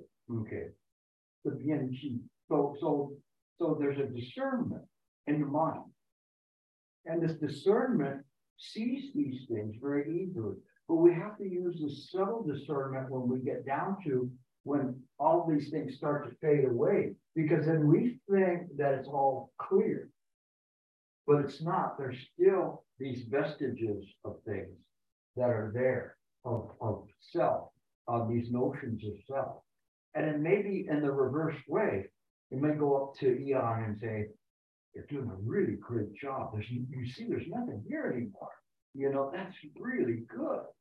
You know, yeah, I, I think you're like at level ten or eleven by now, whatever it is. And you go, where did that come from? Or you may en- enter into a blissful state. And, and, and you go, oh, this is really good. But there's still something experiencing it. The thing about mind is it's, it's inconceivable. But even a small realization of it is unmistakable because it's not like anything that you could conceive. And that, you go, how can I, how do I know that? Well, you won't know it because it's inconceivable. And you go, well, that, doesn't even make any sense. We're not on this side of this. But you have to see it. You're like, have you ever talked to people and you go, oh, you could not believe it. You have to see it for yourself, right? And you go, oh, it's so beautiful. So you have to see it for yourself, you know, and they go, well, let me see it. Then they see it. You're right. I couldn't believe it. It's like that, except it's not some samsaric. It is something beyond it, you know, and, and so when we, we see things, we see things in this way. We use the mind, everything is stabilized, it's as if everything disappears. But then when you come out of it, everything reboots. Just like here, it's all rebooted, you're there. The only difference is that you know. You know in this moment what you're doing. You know what's happening, what you should be saying, what you should not be saying, you know, and, and what you're doing in this room. You're well oriented as to time and space. And when I see some people, I'm going, that's a gauge for capacity, but that person's not oriented as to time and space, you know, and that's what we think when the person has lost their mind. But so- a lot of people, you know, when you meditate, you know, you're not oriented as to, you're on the cushion, you're out over at the beach in the palm tree. And, and so, so you have to, to keep the mind there, but we don't keep it by force. This is very, very important. When you meditate, it's the opposite. It's the opposite. You don't muscle a method. You don't muscle meditation. What you do is you relax and relax and relax. And when we see things,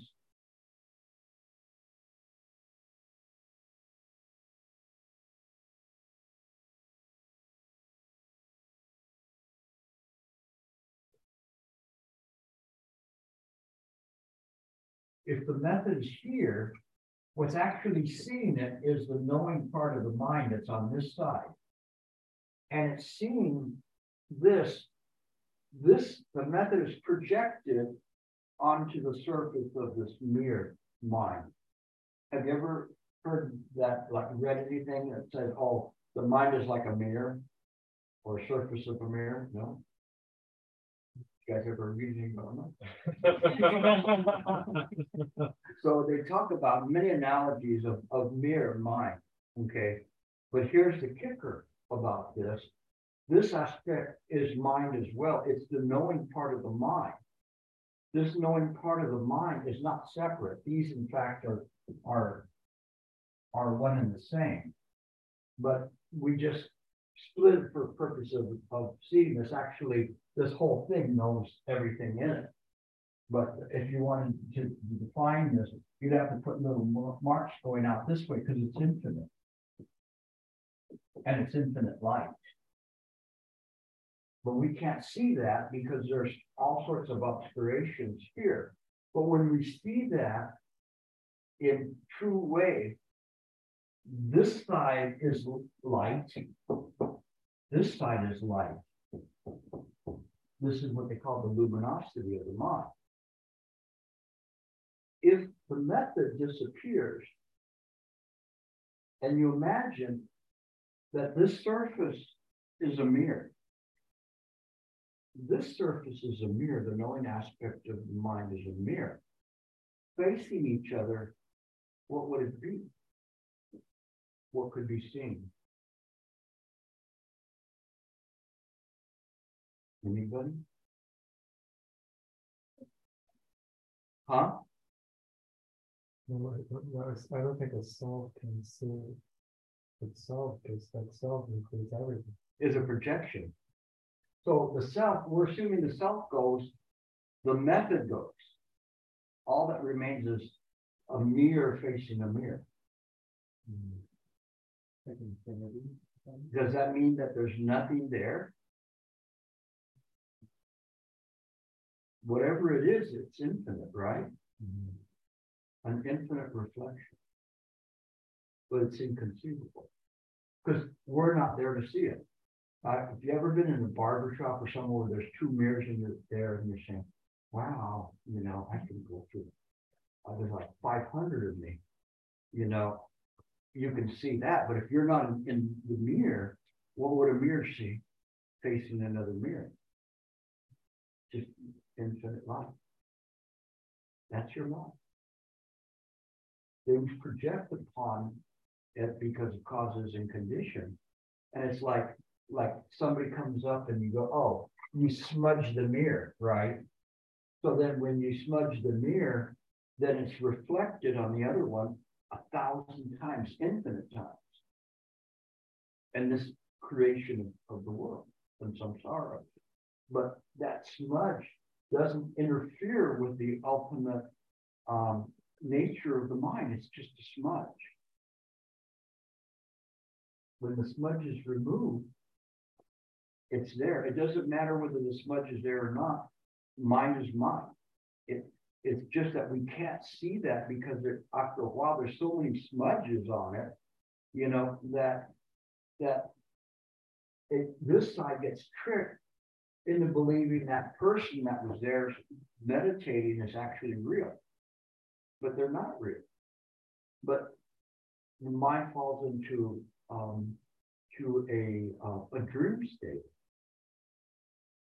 In the same uh, Dharma Dharmadabhaga, um, it talks about non-conceptual wakefulness. Just kind of play with that term, non-conceptual wakefulness. When you wake, this is really the true mind in samsara. The true mind in samsara is samsara meaning anything that's appearing here. And and if it's awake and it's non-conceptual, so it doesn't have an idea of of of seeing things in a discriminating way. It functions perfectly. It's able to communicate with you, but it doesn't say, I'm so smart, I'm so wise, or gosh, I hope they understand. I'm, I'm so worried about what they're going to say about that. It doesn't have those kinds of thoughts. It just is like a river that flows. It's non-conceptual, but it, it functions perfectly just as part of mind. It, it, it, it is in this way. So you are all capable of that. You just don't fall into the dream. No. Don't go into the donut hole. Okay. If you go into the donut and you look at it, believe me, you're not going to be in, in non-conceptual wakefulness. You know, you're going to be grasping for it. And then you'll know the true meaning of emptiness when it's gone. okay. So anyway, that's that's it for yes, go ahead. Um, just when you draw the big circle with the mind and the appearances, and then you mentioned um Yeah, something like their growth, right? The appearances. gross sensations. Yeah, Sensation. Do you mean as in growth as in non-subtle or growth as in bad? no, non-subtle. I was I was making that. You probably got tricked when I said don't say your boss is gross to him. I didn't call your boss gross, but gross in meaning that that it's something so obvious, you know. Um, it's like if we were going to sand something, we use a very strong sandpaper first, and it's very rough. You can feel that, but then as you begin to sand it and sand it, it becomes finer and finer. It's very smooth, and but you'll still see some imperfections in the wood, you know, so you have to go to a finer and finer sandpaper to remove those final ones. You don't just simply say, I'll, I'll settle for this, this will work. How many of you woodworker people have done that and then you put your stain on and go, God, look at that, I still see the, the scratches in there. You know. Nobody does woodwork or what? All right. You're just afraid to admit it. but anyway, that this thing, we just keep doing it. In that way, it's kind of like Shen Shu, um, you know, polishing the mirror to remove the things. But But in fact, all it is, is the mind being able to observe these very subtle movements, very, very like subtle flutters that are still there that that are the um the sense of a personality or life and being, you know, or an ego that's moving, moving things and distorting the mirror. Or apparently distorting the mirror. But it it really isn't in that way. But we have to move through all of those in order to get to this time when the mind can awaken. Okay? Anything else? No? Okay. Then I think we're, we're done for the, for the night. And do you do your, your, your uh vowels and stuff, or do you wanna do that? We can do that then. Um. The, we'll finish each night with vows.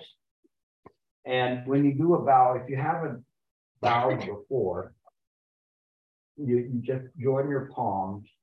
And when you bow, you just do a slow, deep bow. And then when you come up, your forefingers just lightly touch your forehead like that. And this is just something that we, we do as respect. Um, and, and it's also, your mind is in, the in the bow itself, the practice. The heart is in, in projecting, you know, a, a love. Um, you could put it in that way or transfer this love, you know, to where you want it to go. So as, so as you bow again, you go down. And then just lightly touch your forehead. So you'll hear the bell go and you'll hear somebody say bow, and then you bow. We do three bows and then we'll do a, a fourth one uh, as a respect for um, uh, this group's uh, uh teacher, which is uh, Master Sheng Yen, and just um, whatever you hear coming out of my mouth can be traced back to him and from him traced back all the way back through. So what we're doing is we're showing appreciation for that. Okay? No frustration. No frustrations and uh, And up. vowels would be sufficient. Okay, join your palms.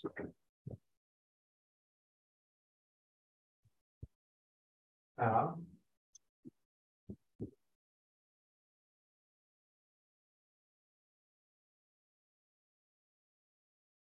Bow.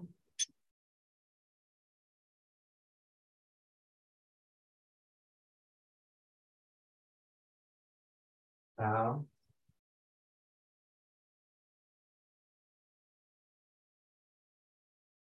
One One more more. bow for Master Sheng Yen.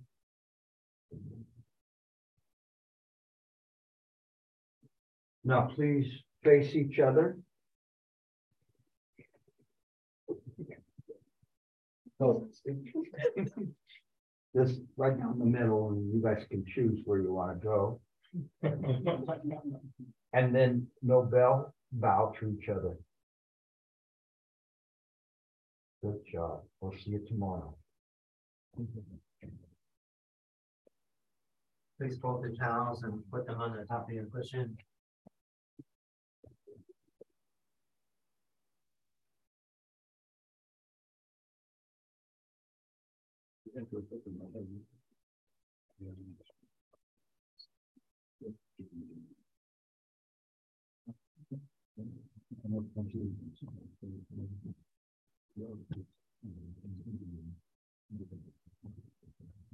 And uh, remember to, to, to leave clockwise, please. Yeah.